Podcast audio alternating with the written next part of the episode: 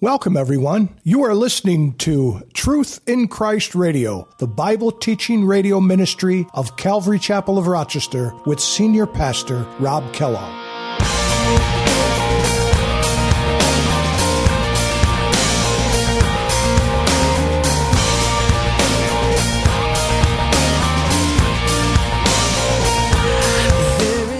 And I take all of this, Lord, and I just give it to you.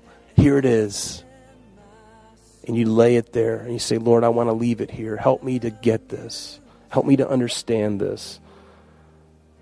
As much as lies within me, I give it to you. I don't know how that happens, but I surrender it to you, Lord. I'm, I'm, my hands are off the steering wheel. I'm not going to try and navigate my life and try and fix this thing because I can't fix it. I've tried and I've messed it up. I give it to you. Will you please take care of it? You do that, and the Lord is faithful to do his end, and it may take some time. But you keep crying out to him. I guarantee you, he will respond to your desperate cry.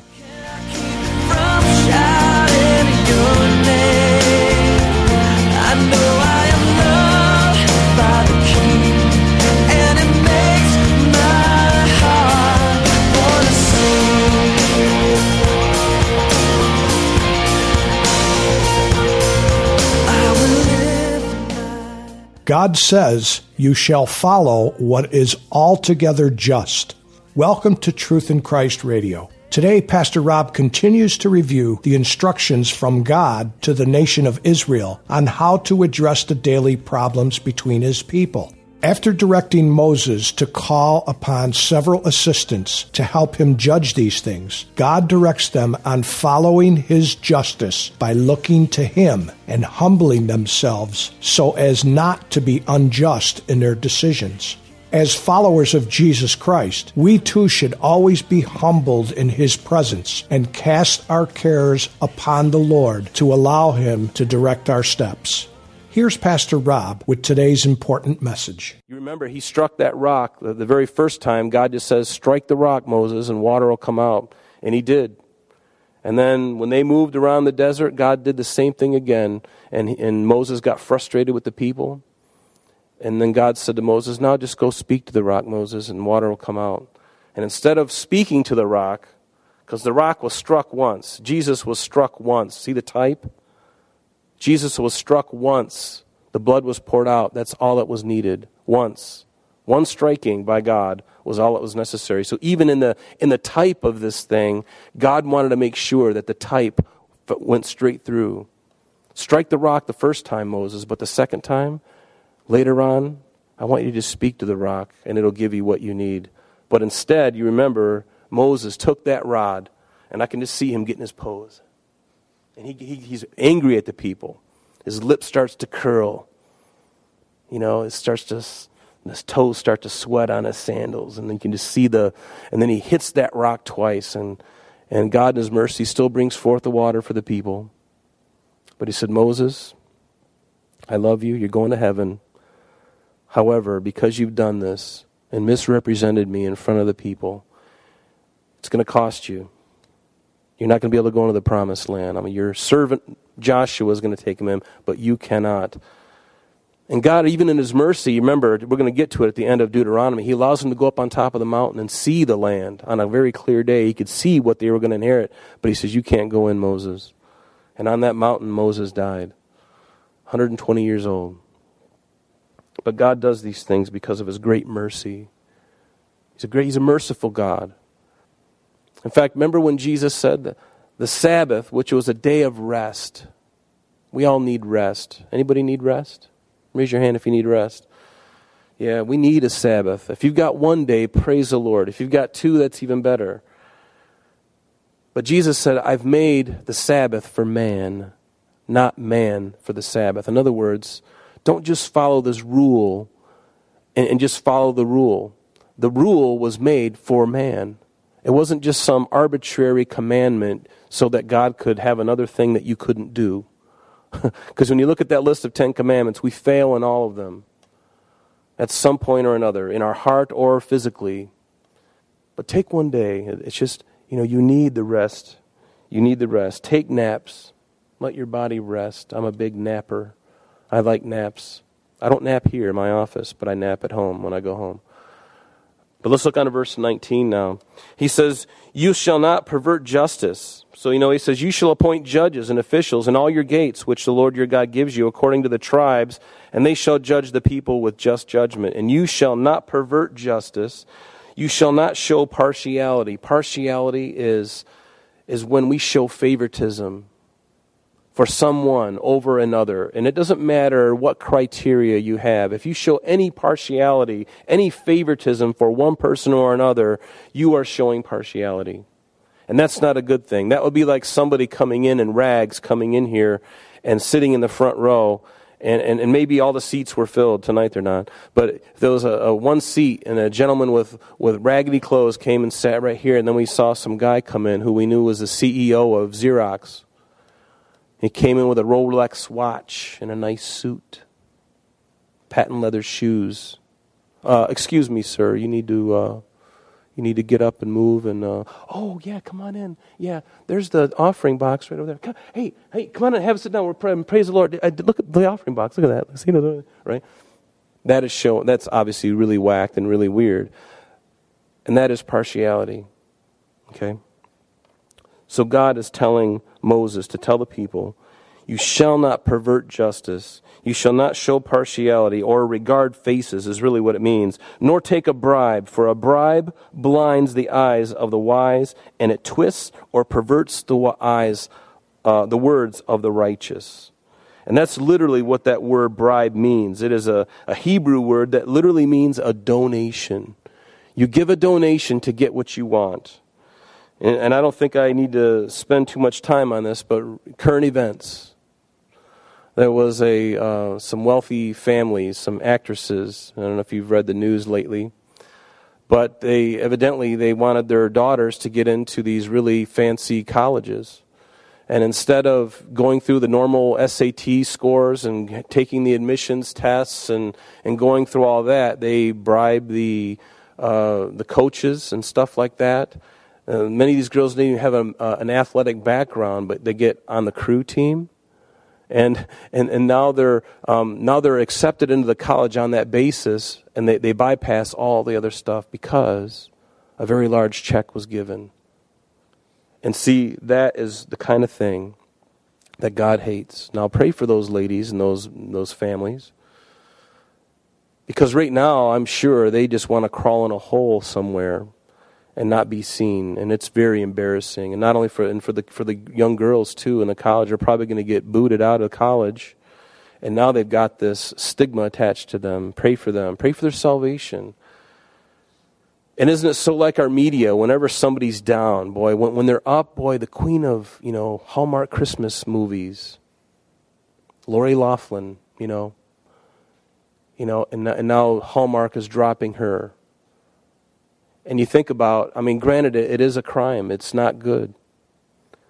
But isn't it true the media loves the stars? They love to lift them up and then they love to crush them like an egg as soon as they mess up. And you know what? They're no different than most people.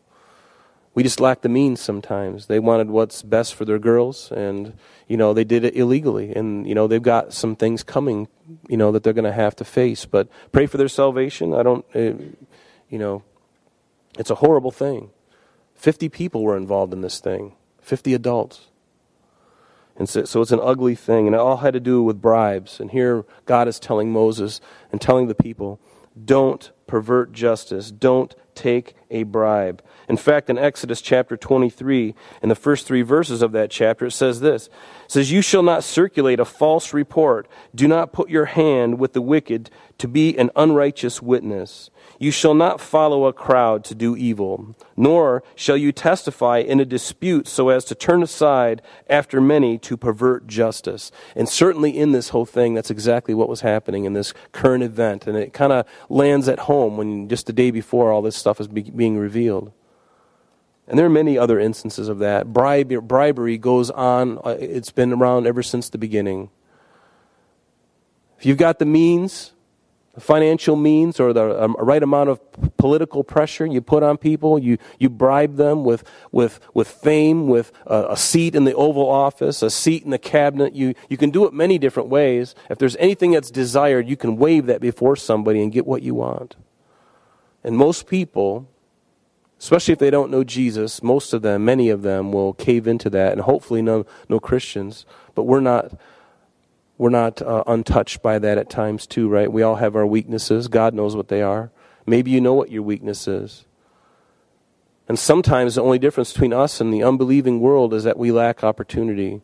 And sometimes it's the most humbling thing for me to experience is when I go through something that the world, it's very common in the world, and, and then I can get kind of smug, can I? Have you ever been kind of smug? Well, I don't do that. I would never do that. And then you find yourself stepping into something that you never thought you would do. You find yourself doing something you never thought you would do, entertaining a thought that you never thought you would think. Or, God forbid, you actually go through an act that you never thought you would do. It surprises you. And God, all the while, is saying, Abide in me, don't think of yourself more highly than you ought to. You're a Christian, you're one of mine, and you messed up. And we have to confess those things as sin and turn away from them, right? We need to constantly examine our hearts daily as we go through life. Lord, am I, uh, these things that are in me, these weaknesses, you know what they are, and maybe some of you know what they are. Be very careful. Oftentimes it's your strong, the thing that you're really strong in. Maybe it's a gift, maybe it's a. a a skill set. Usually we fail in the things that we're most familiar with, the things that we're most comfortable with, the things that we're most talented in doing. We tend to fail on those things because we get lazy. God is saying, be careful. But in Proverbs 17, verse 23, it says, A wicked man accepts a bribe behind the back to pervert the ways of the justice. And I love what Micah chapter 6, verse 8 says. This is a verse we all know. It says, He has shown thee, O man, what is good, and what does the Lord require of you, but to do justly, to love mercy, and to walk humbly with your God. I love that. Doesn't, doesn't living and walking in the light, doesn't that just bless your heart? Isn't it wonderful that at night you can lay your head on the pillow knowing that all your accounts are settled with God? That you didn't do some really wicked thing today. That you can take those little things maybe that you've done and, and confess them, and He's like, I forgive you. You can put your head on the pillow. You don't have to take Xanax. You don't have to take Ambien. You don't have to take any of those pills to get yourself to sleep because you have peace with God, and therefore you have the peace of God, and you sleep like a baby. He gives his beloved sleep. Isn't that what the psalmist tells us? And it's so wonderful to walk in purity and in holiness because at the end of the day, you rest, and your rest is sweet. It's so sweet. You know, the world wishes they could have the peace that you have, Christian. Now, you may say to yourself, well, my rest is really not all that good. Well, maybe it's because you got a lot on your mind. Maybe you haven't cast your care on the Lord, for He cares for you. Maybe you haven't taken that yoke off of you. You're still carrying it. And He says, Why don't you give it to me? My yoke is easy, my burden is light. But Lord, I got to carry this thing. Who said that? Who said that you have to carry that burden? Why don't you give it to me? How do you give a burden to the Lord? I have no clue. Actually, I do have a clue. You give it to Him by saying, Lord, in me, I cannot do this thing. And sometimes it helps to actually take a, just sit at the end of your bed. How, how often has it been since you actually got on your knees and humbled yourself before the Lord? I'm not saying you don't have to, this is not a legalistic thing. But when's the last time you actually, you know, there are times when I found my best prayer times with the Lord are when I'm broken and when I'm really desperate for Him. He responds to desperation. He doesn't respond so much to a haughty heart that's got it all figured out, but if you're really desperate and you're in tears, let me tell you, God shows up in a big way. If you're honest before Him, He is going to meet you there. I know this for a fact. For a fact even recently when I was diagnosed, you know, at that point, a couple, two and a half weeks ago, they just said, you know, they were pretty sure that I had cancer. Now they're saying, I'm not sure. Could be, could be precancerous. So I'm, I'm really excited about that. so, you know, the, the thing is, is, um, you know, he responds to desperation. Get on your knees and cry out to Him and say, Lord, forgive me. Lord, help me. I've got this issue. And sometimes it helps to just take your hands out and just say, Lord, I've got this huge thing. It's a burden. I've been carrying around this guilt all my life from something I did in the past, from something I said to somebody else. I lost this friend because of my mouth. I, I gossip behind their back, and now they're estranged from me. My mother and my father don't even want me, and my whole family has abandoned me. And this is too much for me, Lord. I'm walking around a wounded warrior. And I take all of this, Lord, and I just give it to you. Here it is and you lay it there and you say, Lord, I want to leave it here. Help me to get this. Help me to understand this. As much as lies within me, I give it to you. I don't know how that happens, but I surrender it to you, Lord. I'm, I'm, my hands are off the steering wheel. I'm not going to try and navigate my life and try and fix this thing because I can't fix it. I've tried and I've messed it up. I give it to you. Will you please take care of it? You do that, and the Lord is faithful to do his end, and it may take some time. But you keep crying out to him. I guarantee you, he will respond to your desperate cry. He has never turned his back on any saint who has been honest and open and broken. A broken and a contrite heart, contrite heart, he will no way despise. He will meet with you.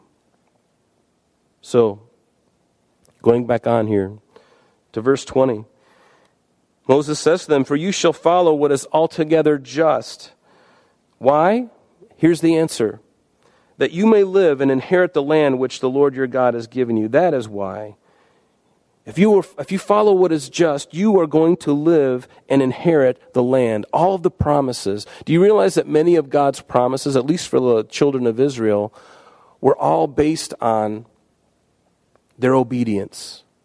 especially when it came to the land and their crops and things of that nature. The physical things, the crops and the, the, the, the, the livestock and all those things, they were tied to obedience. They were conditional promises. If you do this, then I will do this. Now, there are many other promises that we know that are unconditional. God gives unconditional promises. He told Abraham and Isaac and Jacob on three separate occasions, Your seed is going to be blessed to all this land that I, am going to give to you, Abraham, Isaac, and Jacob at different times. I'm going to give you all this land, and you, all the peoples of the earth, are going to be blessed.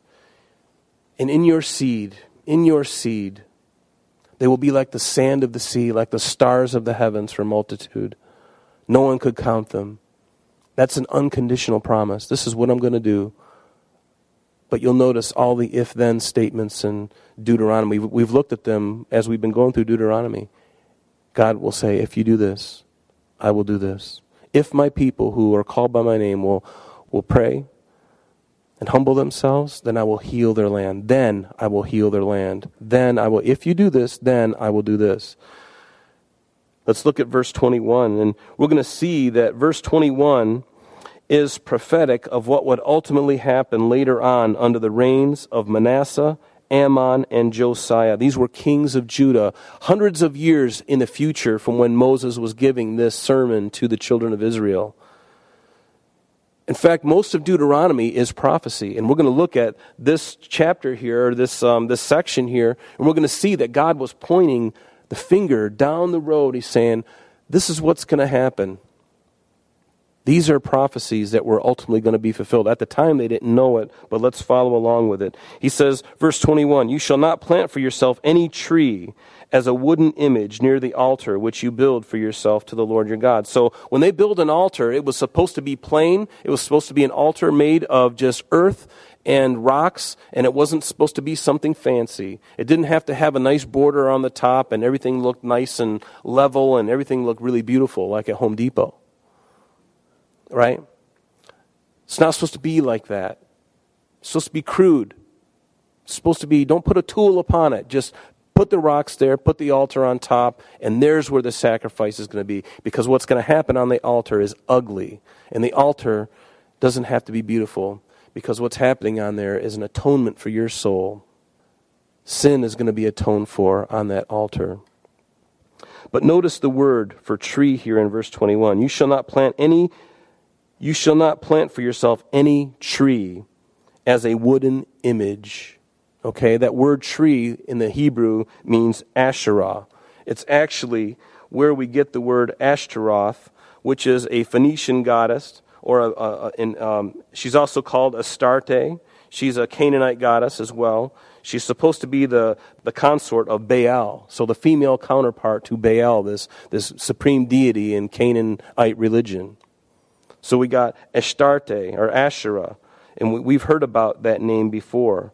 And so what they would do is they would build an image, a wooden image next to the altar. So they would worship God. Oh, that's great. But then it also have this other thing, just in case. Just in case this thing with God doesn't work out, we've got this other God that we want to appease too. It's kind of like Baskin Robbins. How many flavors? it's like smorgasbord.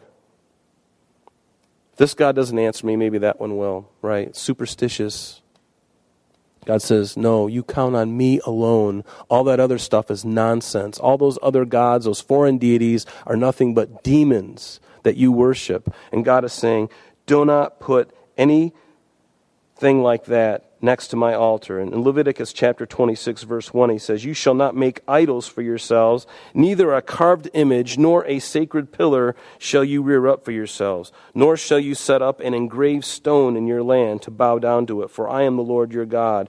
And so God is very specific about what he wants and how he is to be worshiped. And it's not difficult. It's not difficult. It's not like it's some kind of difficult thing to do. In fact, because you don't have to shape it with a masonry uh, trowel and make this thing look beautiful, it's very simple. It's very crude in its construction. And that's it. Sacrifice on that. That's it. But the natural heart of man is to do what? To rebel. it's not good enough.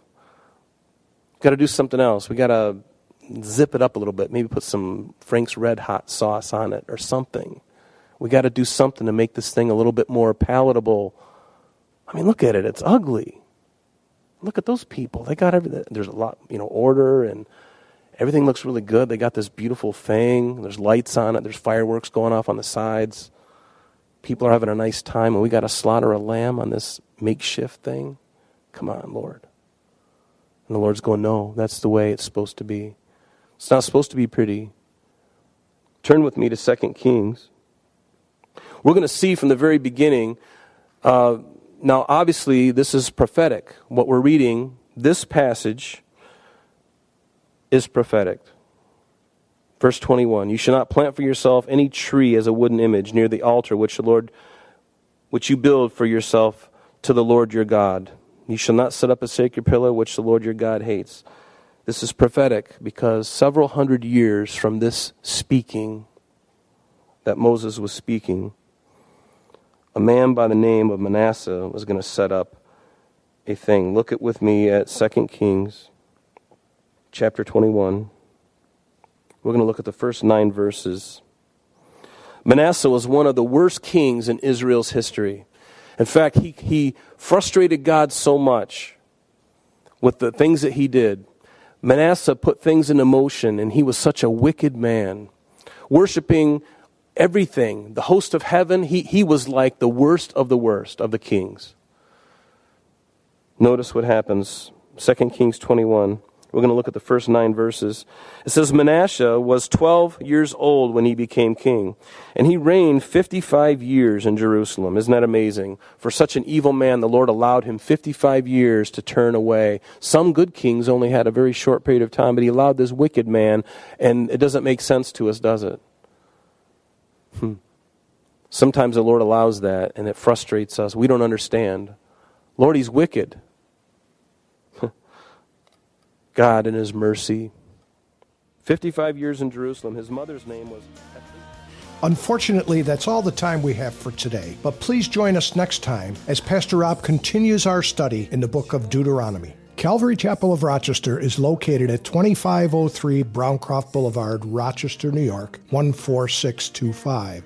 You can reach us at our church office between 9 a.m. and 4 p.m. Monday through Friday at area code 585 586 3140. If you would like to have an audio CD of today's message mailed to you in its unedited form, simply mention today's date when contacting our church office. And that number again is 585 586 3140. You can also contact us via the web by logging on to www.calvaryrochester.com. There you will be able to access a number of useful things such as information concerning our beliefs, ministry and contact information, our location and service times, and much more. You can even download the radio and sanctuary messages in MP3 format free of charge from the resources link.